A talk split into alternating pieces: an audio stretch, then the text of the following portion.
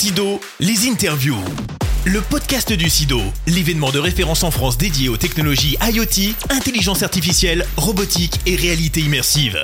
Bonjour à tous et bienvenue dans cette série de podcasts en direct de la Cité internationale de Lyon pour la huitième édition du SIDO, le salon qui est devenu l'événement référence en Europe de toutes les technologies IoT, intelligence artificielle et robotique. Dans cette série de podcasts, eh bien, j'ai le plaisir de recevoir plusieurs experts du secteur. Nous allons euh, aborder, décrypter l'innovation, partager également des expertises sur le management, le numérique, les enjeux écologiques, euh, la cybersécurité, des, sujets qui sont évidemment très importants, des rencontres privilégiées et inspirantes. Qui nous intéresse maintenant pour euh, cet épisode, c'est la transformation numérique des entreprises. Quel dispositif pour les accompagner, pour vous accompagner?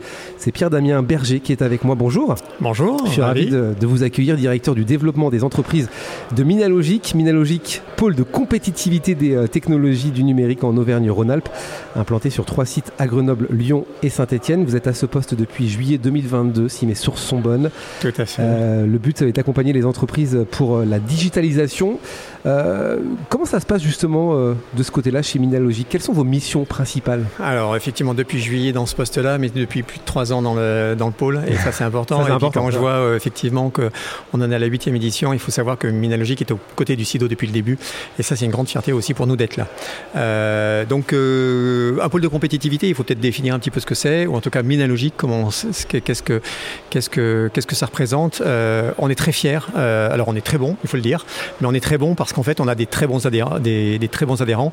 On a 500 adhérents qui sont qui, qui font partie du réseau et c'est grâce à ce réseau en fait qu'on est euh, qu'on porte cette force euh, autant orientée sur l'innovation que sur le business. On a deux grands thèmes euh, à c'est l'innovation, donc les projets d'innovation que l'on fait faire entre les laboratoires et les, et les, PME et les sociétés. Et puis on a l'aspect croissance, croissance des entreprises, donc le business, et où on n'a pas peur de dire qu'on favorise le business entre les entreprises. Et on le fait, et on le fait avec des événements, on le fait avec des événements comme le SIDO, puisqu'on a un village minalogique ici qui expose avec euh, pas mal de, nos adhérents. Et puis on a d'autres événements, comme et j'en je, citerai un par exemple, ce sont les Minalogic Business Meetings, une fois par an, au printemps. Et en fait, on a euh, plus de 1000 rendez-vous euh, qui sont opérés dans la journée, donc de façon qualifiée, pour faire justement, pour favoriser les, partenariats entre sociétés et pour favoriser le business. Avant de rentrer dans le sujet, on peut en parler effectivement du, du SIDO, cet événement, un événement comme celui-ci aujourd'hui et demain, il est essentiel en quoi pour vous? Alors, il est essentiel parce qu'en fait, d'une part, euh, il attire, il attire euh, non pas uniquement la région, mais euh, toute la France, à minima. on voit quand même quelques étrangers aussi qui viennent. et il est important parce que on a l'habitude de dire presque c'est presque notre salon. il y a d'autres pôles de compétitivité dans la région qui sont dans le domaine de la santé, etc. On a chacun notre pôle, notre, notre, notre salon, et le SIDO, quelque part, c'est un peu notre salon. Donc, on est aussi à, au SIDO à Paris en novembre. Et, le SIDO, ce que ça représente? Ça représente en fait tout l'écosystème euh, du digital, j'allais dire, qui est réuni en deux jours à Lyon et où, tout, le monde, où tout le monde se croise. Donc euh, ça, c'est juste riche euh, de, de, croisement d'informations, de prise de nouvelles, de, de nouveautés que l'on découvre. Et puis, pour nous, c'est riche parce qu'en fait, on amène des adhérents dans, sur, sur, notre stand. Il y a des adhérents qui viennent nous rencontrer. il y a des non-membres qui viennent nous rencontrer. Et donc, du coup, pour nous, c'est une source bah, importante de croiser des gens, euh, de les motiver potentiellement et puis surtout de les mettre en relation. Le SIDO depuis le début, est-ce que vous, alors peut-être pas personnellement, mais est-ce que Minalogique, vous avez euh, aperçu un, changement dans les, euh, dans les mentalités? Là, on parle de transformation numérique. Est-ce que ça, par exemple, c'est quelque chose qui vient de plus en plus sur le devant de la scène aujourd'hui?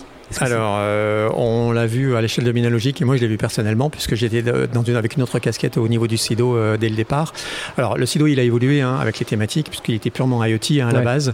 Euh, il a augmenté en termes de, bah, de, de, thématiques et ça c'est bien parce que ça, les, ça, ça, ça, donne une marque au SIDO. Les gens ils savent aussi à quoi ils s'attendent. il y a une évolution aussi et on le voit de partout, c'est que je pense que le, le domaine le plus frappant c'est la cybersécurité où les gens euh, ont une demande, une vraie demande. C'est-à-dire qu'on ne fait pas d'innovation pour faire de l'innovation, c'est qu'on a des vrais soucis à régler. Et pour nous, entre guillemets, qui accompagnons euh, ces, sociétés, eh ben, en fait, le cahier des charges est plus facile euh, parce que la demande, elle existe, elle est formalisée. Euh, et donc, du coup, nous, quand on a une demande formalisée, le, le, j'allais dire, la rencontre, la mise en relation euh, adéquate, pertinente, etc., elle est encore plus facile à faire pour nous. Donc, le, salon, il évolue, les demandes, elles évoluent. La, problématique, elle s'affine quelque part, et on sait aussi mieux allez, on va utiliser un mot processer euh, les demandes parce qu'en fait, euh, que la demande, elle concerne le logiciel, qu'elle concerne le hardware, qu'elle concerne tout ça, ça a d'importance et parfois en fait elle est globale et il faut bien la comprendre. Il faut bien comprendre le besoin, il faut bien comprendre le chaînon manquant chez le chez le partenaire, chez dans, au, niveau de la PME, pour qu'on lui apporte la solution la plus qualifiée. Vous avez parlé de la cybersécurité. Il y a un épisode hein, dédié justement à la cybersécurité avec Antoine Camus. Votre collègue est un expert de la de la cybersécurité. C'est vrai que c'est un sujet très important. Transition numérique, euh, la transition numérique d'une entreprise, on, parle de quoi quand on parle de transition numérique pour les gens peut-être qui, nous écoutent aujourd'hui, qui écoutent ce podcast? Alors, euh, on peut l'aborder de deux choses, euh, de deux façons. une société, elle va se transformer digitalement, on va dire. de façon très très globale. Et là, en fait, il y a un vrai besoin d'accompagnement au-delà du, digital et au-delà de la technologie en elle-même. Il y a une transformation qui doit être voulue déjà par la direction. Euh, ça, c'est la première chose. Euh, il faut euh, en être conscient et il faut que les sociétés, elles soient bien câblées. Il ne faut pas que ça soit pris en charge par le directeur technique ou par un expert. Il faut que ça soit en tout cas piloté peut-être par ces gens-là, mais en tout cas accepté et voulu important. Par, la, par la direction. Parce que, parce que la direction aura euh, pour mission de euh, sensibiliser aussi bien la RH, parce que la RH doit euh, avoir, j'allais dire, le support de formation ou de recrutement adéquat aux besoins euh, de la société transformée. Euh, ça va être évidemment d'un point de vue euh, technique, ça ben, c'est plus notre cœur de métier, on va dire, mais il va y avoir aussi des transformations d'un point de vue IT. Parce que l'IT va devoir se transformer aussi. Et donc du coup, c'est tout ça une transformation digitale de l'entreprise. L'autre façon dont, on peut le qualifier, c'est qu'une entreprise, elle peut se transformer de façon différente parce qu'elle peut transformer soit son produit, et ça pourrait être suffisant, j'allais dire, pour une transformation, un objet qui va être euh, inerte, qui va devenir connecté, par exemple. Euh, la transformation va être aussi possible de, euh, par rapport à la chaîne de production. Et là, c'est ce qu'on appelle l'industrie 4.0 et qui a une effervescence incroyable actuellement euh, parce qu'on voit de plus en plus, euh, d'un point de vue fabrication, on a besoin de, de monitorer. J'ai une, une, sorte de... de alors, je, je, vais finir avec le troisième et le troisième, ça peut être les services. on peut vendre par Internet, on peut acheter avec, avec différents process qui peuvent être digitalisés. pour en revenir au deuxième, c'est-à-dire qu'à l'industrie 4.0, l'industrie 4.0, elle est hyper importante euh, parce qu'on sait très bien que c'est en mesurant un environnement qu'on le maîtrise. Et si on veut maîtriser sa production, ça veut dire que si on veut monitorer la température, par exemple, d'un four de cuisson des, cookies, ou si on veut euh, monitorer euh, une chaîne de production de, de, métal, eh en fait, il faut avoir les paramètres de cette chaîne-là pour pouvoir euh, dire si elle fonctionne bien ou si euh, elle va potentiellement moins marcher dans le futur et donc prendre les, les, les, les, précautions avant que ça tombe en panne. C'est ce qu'on appelle la maintenance prédictive par exemple. Et donc tout ça en fait passe par l'installation de capteurs, l'installation euh, d'analyse de, de, la donnée, parce qu'une fois qu'on a les capteurs, on a la donnée mais il faut encore la, la traiter. Donc il faut traiter la donnée, l'analyser et la prendre en compte. Tout ça, ça prend du temps?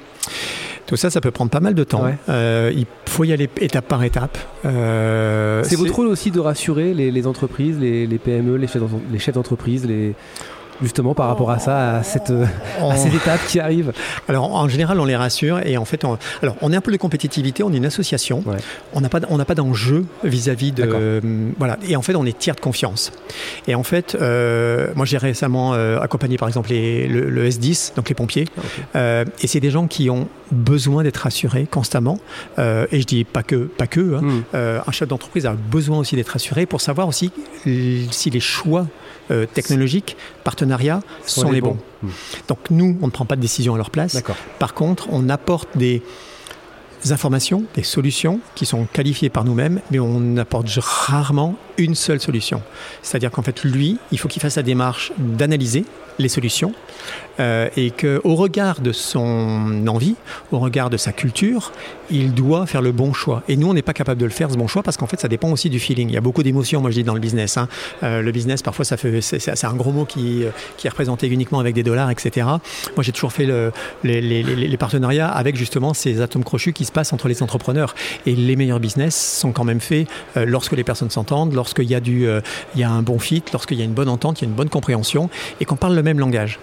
Et notre rôle, à propos de ce langage, c'est parfois de traduire on a un problème parfois de compréhension. Mmh. Et en fait, euh, si on voit que euh, donc la mise en relation, elle peut être faite, elle peut être spontanée, etc.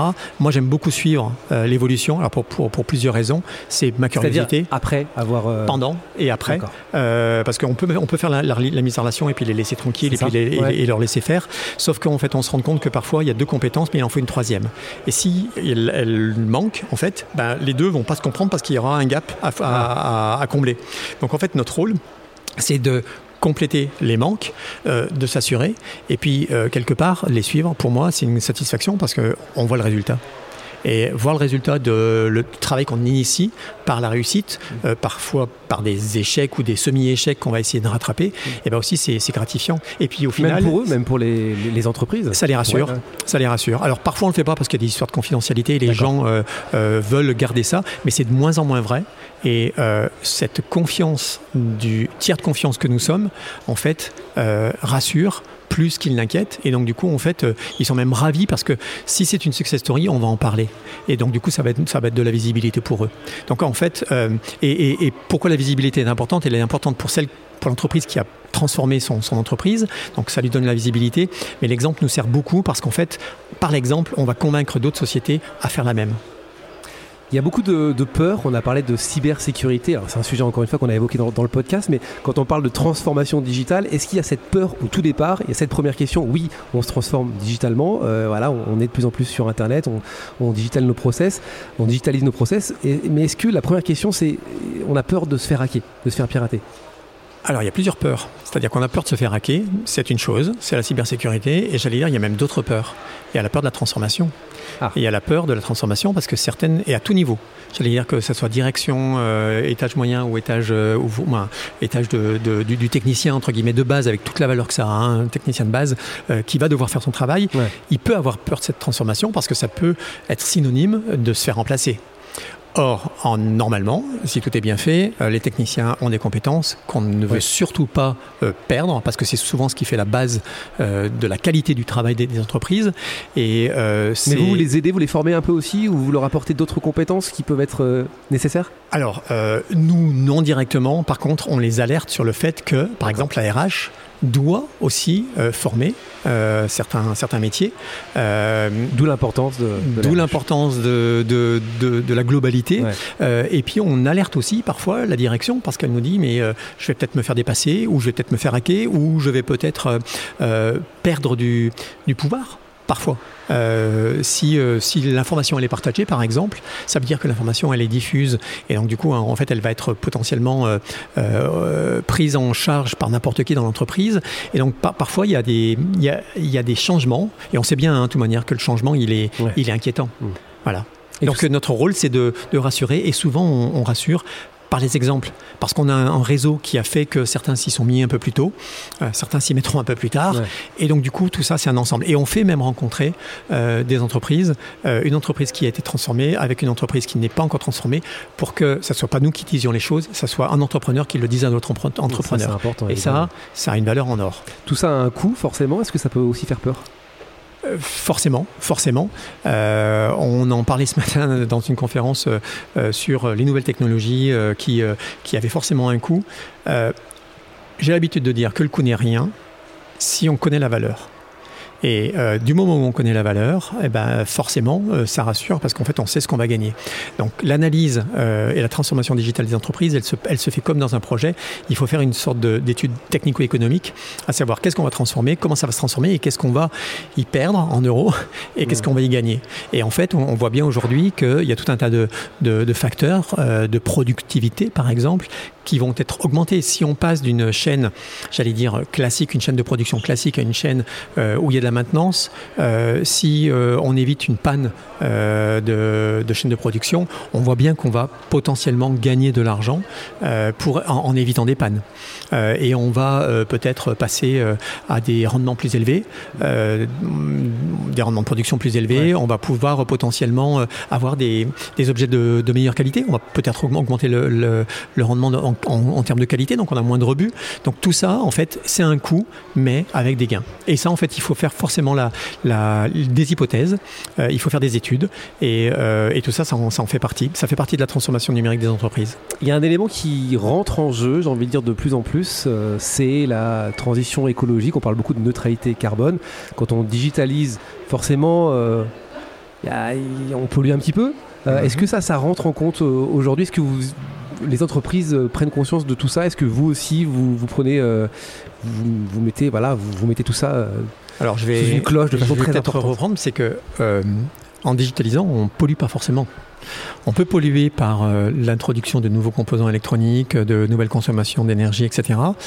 Et, alors, ce thème-là, c'est ce qu'on appelle la, en bon français la twin, twin transition, la double transition, qu'elle soit verte et euh, et, et, digital.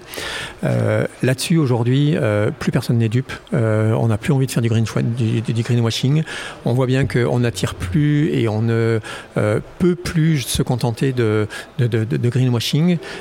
Donc, les entrepreneurs veulent faire de la vraie double transition. Euh, et la vraie transition, elle va se faire par. Euh, euh, bah, récemment, j'accompagnais une société qui faisait de la, qui, a vraiment entrepris la, transition numérique de, l'entreprise.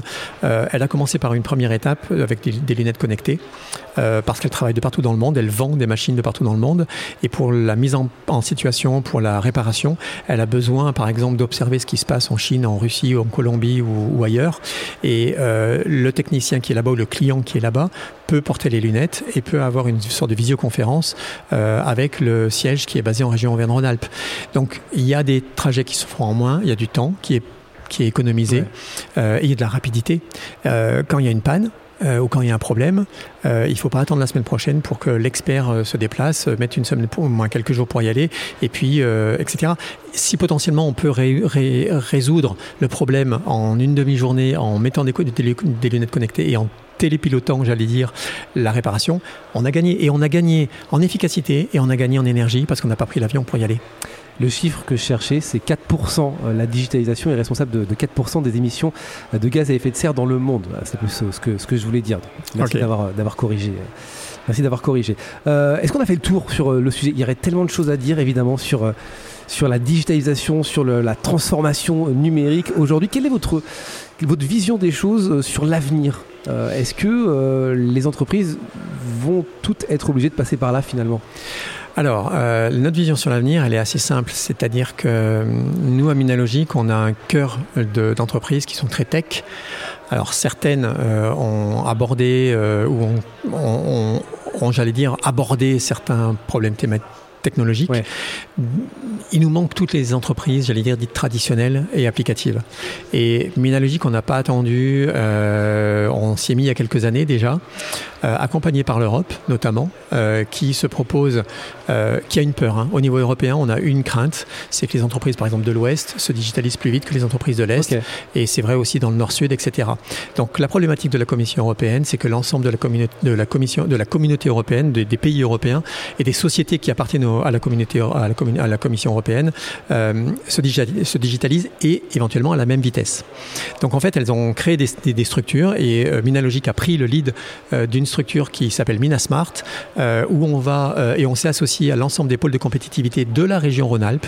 C'est la première fois que 10, je crois 9 pôles de compétitivité se réunissent dans un même projet.